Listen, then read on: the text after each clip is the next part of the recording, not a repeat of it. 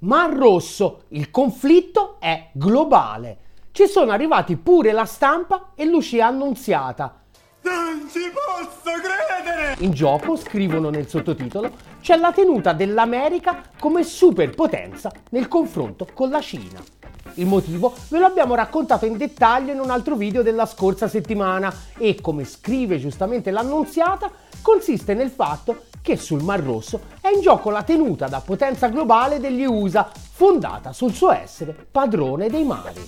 La US Navy, continua l'annunziata, è oggi una delle strutture militari più potenti del mondo, dedicata ad assicurare quella che è la principale garanzia per il mercato, la libera circolazione di merci e persone. Che poi tutta sta libera circolazione delle persone, ecco, insomma, anche se poi nel capitalismo in realtà pure le persone sono merci, ma questo è un altro tema. Il punto vero che solleva anche l'annunziata qui è un altro, e cioè esiste ancora questa supremazia USA? Ecco, in questo video cercheremo di rispondere a questa domanda. Come prevedibile, infatti, stiamo tornando a una nuova grande guerra per il controllo del mare. Siamo proprio sicuri di essere in grado di vincerla?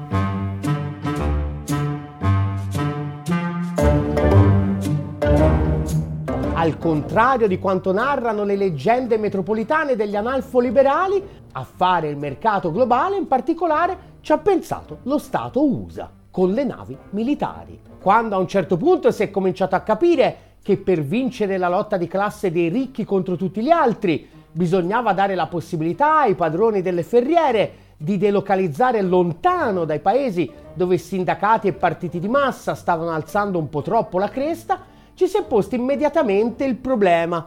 Chi garantirà che le merci poi possano attraversare in tutta sicurezza tutto il pianeta? Il comparto militare industriale a stelle e strisce un'ideina ce l'aveva. Riempiteci di quattrini e ci pensiamo noi. E così fu.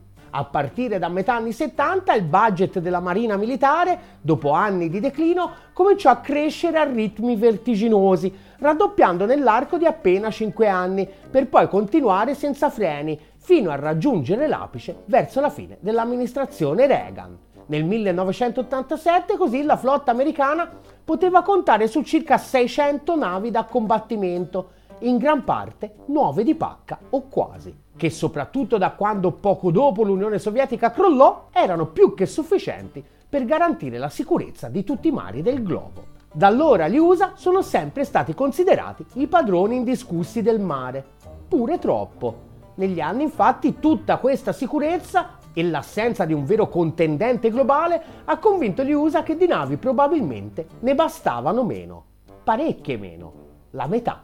Oggi la Marina Militare statunitense infatti di navi da guerra a disposizione ne ha meno di 300, 291 per la precisione. Ed ecco così che qualche anno fa è cominciato a suonare l'allarme. Maggio 2019, Popular Mechanics, la mitica rivista USA dedicata alla tecnologia. La Cina adesso ha più navi da guerra degli Stati Uniti. La Marina dell'Esercito di Liberazione Popolare, si legge nell'articolo, ha appena superato la soglia psicologica delle 300 unità da guerra, 13 in più degli Stati Uniti. Nemmeno 5 anni dopo quel gap si è quintuplicato, 340 contro appunto 291. Ma state tranquilli, amici suprematisti, immancabilmente anche a questo giro arriva la rassicurazione, perché sottolinea sempre Popular Mechanics, spesso la qualità prevale sulla quantità.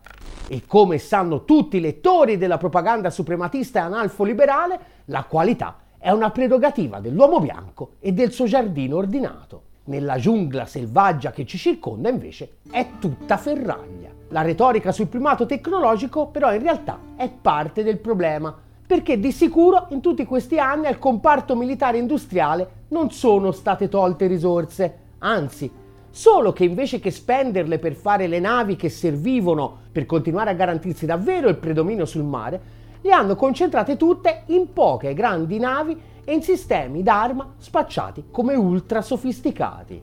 Ma sul vantaggio concreto che tutta questa sofisticazione dà sul campo di battaglia, però, I pochi che non ci si gonfiavano il portafoglio hanno sempre avuto più di qualche dubbio e anche a quelli che prima non ne avevano, dopo le figure di merda raccattate in Ucraina, sono cominciati a venire. E la fuffa del primato tecnologico potrebbe essere ancora più eclatante quando dalle trincee si passa al mare aperto. A vincere sono le flotte più grandi.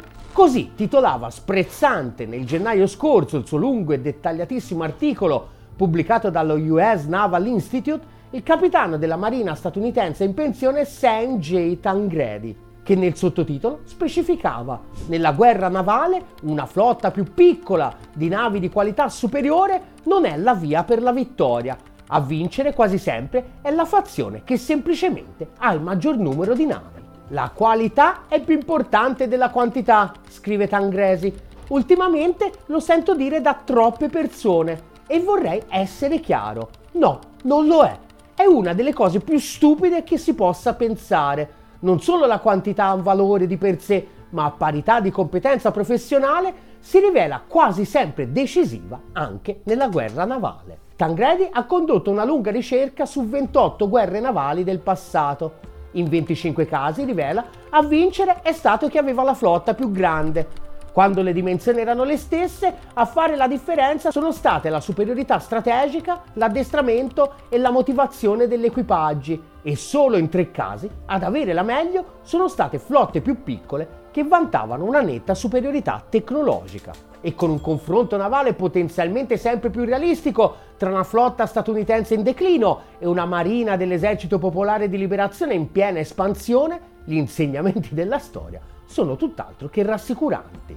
Evidentemente non è il solo a essersene reso conto. La marina americana è in corsa per colmare il divario con la flotta cinese, scriveva il 15 gennaio scorso Gabriel Honrada su Asia Times. Ma la realtà, sentenzia Honrada, è che l'America non ha la capacità di farlo a denunciare il fatto che gli Stati Uniti non possono eguagliare la Cina in termini di numero di navi direttamente alla CNN, ci aveva pensato poco prima il segretario della Marina americana Carlos del Toro. Perché? Semplice. Come ha sottolineato sempre del Toro, la Cina ha 13 cantieri navali, uno dei quali ha una capacità maggiore di tutti e sette i cantieri navali statunitensi messi insieme. Sul banco degli imputati generalmente viene messa l'intera strategia USA, che al contrario della Cina non ha creduto nella possibilità di fondere l'industria militare con quella civile. Nel 2017 la Cina è arrivata addirittura a creare una nuova commissione centrale ad hoc interamente dedicata allo sviluppo della fusione civile militare e che vede al suo interno tutto il gota della politica cinese, dal presidente Xi al premier, passando per i membri principali del Politburo e altri 12 leader a livello ministeriale. Negli USA invece, sottolineano i detrattori, non se ne parla proprio. E grazie al caso L'industria civile navale negli USA infatti molto semplicemente non c'è. Come riporta il manuale delle statistiche del commercio e dello sviluppo della conferenza delle Nazioni Unite del 2022, infatti durante l'anno precedente la Cina aveva costruito il 44,2% della flotta mercantile mondiale, seguita dalla Corea del Sud con il 32,4% e dal Giappone con il 17,6%. Gli Stati Uniti risultavano essere fermi a quota 0,053%. Ripeto, 0,053%. Non c'è poi tantissimo da integrare, diciamo.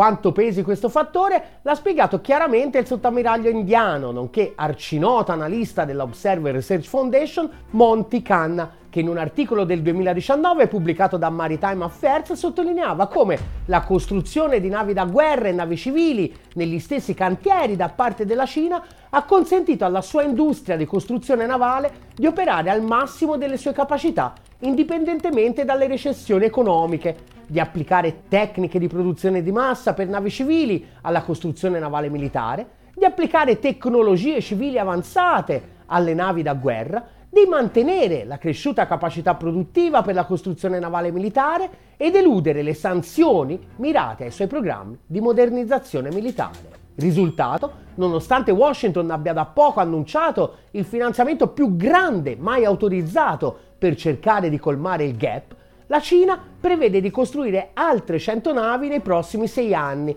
gli USA 80 nei prossimi 11.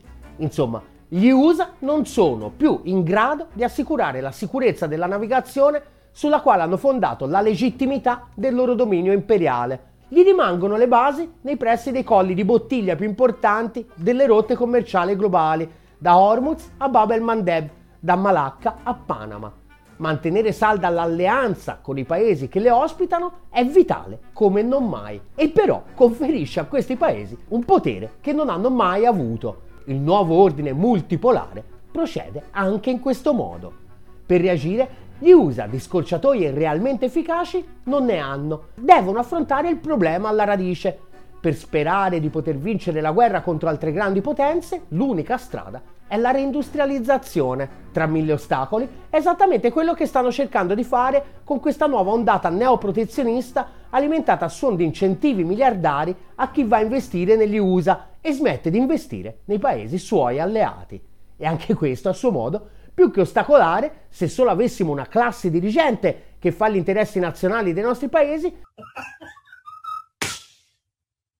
dovrebbe accelerare la costruzione del nuovo ordine multipolare. Nel sistema kafkiano costruito dagli USA a immagine e somiglianza degli interessi delle sue oligarchie, tornare a curare i nostri interessi nazionali sarebbe già un atto rivoluzionario.